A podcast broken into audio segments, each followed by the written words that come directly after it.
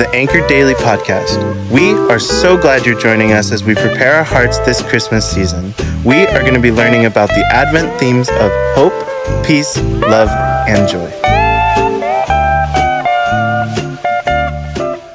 Hey everyone, my name is Christian Gonzalez, and I am the Next Gen Ministries Director at our West Pasco campus. I want to share with you one of the most mind boggling things I see during the holiday season.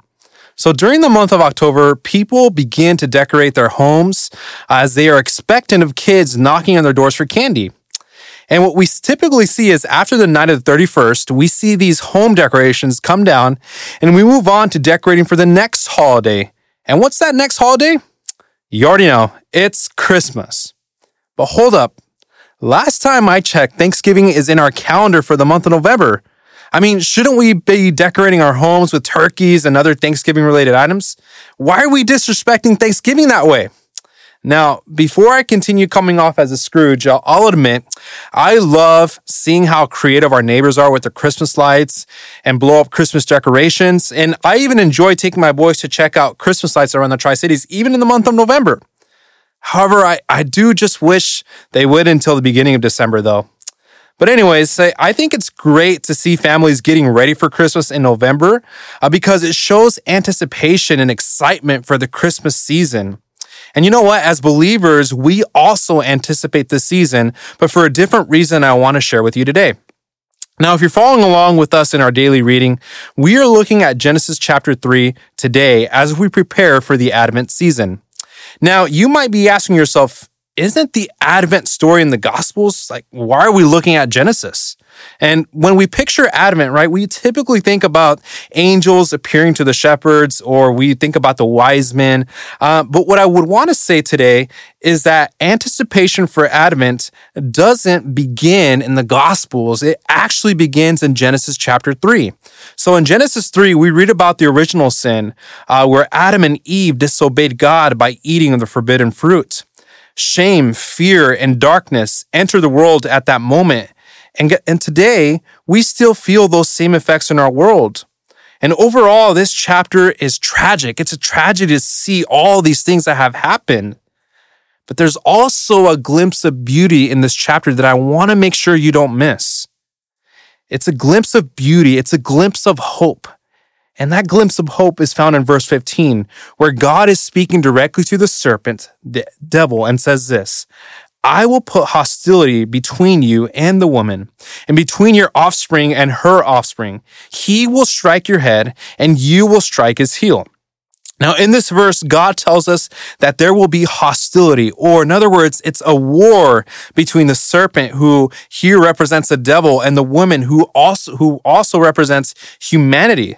So it's not difficult to see this in our world today as we see the kingdom of darkness at work taking a hold of humanity. We just have to walk outside to see that. But the good news is found in the last sentence of the verse, which reads, He will strike your head and you will strike his heel. What God is saying here is that the promise of the serpent striking his heel was accomplished with the crucifixion of Jesus Christ, his death. And what seemed like a victory for the enemy was momentary because Jesus would strike the head of the devil by resurrecting. So then, what is this verse teaching us about Advent and about the Christmas season? Well, Advent simply means arrival. So in this verse, we see the promise of what is to come. And throughout the Old Testament, we see the story of people, God's people. They're living in hostility. They're living, they're, they're living in this world full of darkness. However, they are waiting the arrival of the one promised in Genesis 3:15. Now, if you recall Pastor Adam's podcast episode from yesterday, he mentioned that there are two advents. One advent was already fully fulfilled with the arrival of Jesus, but the second advent is the arrival of Jesus' second coming. And as believers, we must be expectant of this second advent. So here's a question for us. How do we faithfully celebrate Advent and be expectant of this second arrival? Well, I believe that the first thing we must do is not only celebrate Christmas. Yes, put the lights on, just December, please. And, and, and yes, decorate your homes and with, with Christmas trees and Christmas decorations. Do all those things. But we also must prepare for the Christmas season. What I want to do at this time is I actually want to read a few sentences that come uh, from the Family Advent Devotional, and honestly, which is a great resource for for for families. It's it's a great resource for you to prepare your family for Advent, and it's actually available to purchase at all three of our campuses. Matt Chandler uh, is is a creator of this devotional. He says this: Advent is about stepping into the shoes of the Israelites, longing and crying out for the Messiah to come. It's about looking around at our broken world and hoping for the second coming of Jesus. And once we get to Christmas Day, the celebration of Jesus' birth becomes that much more spectacular and meaningful.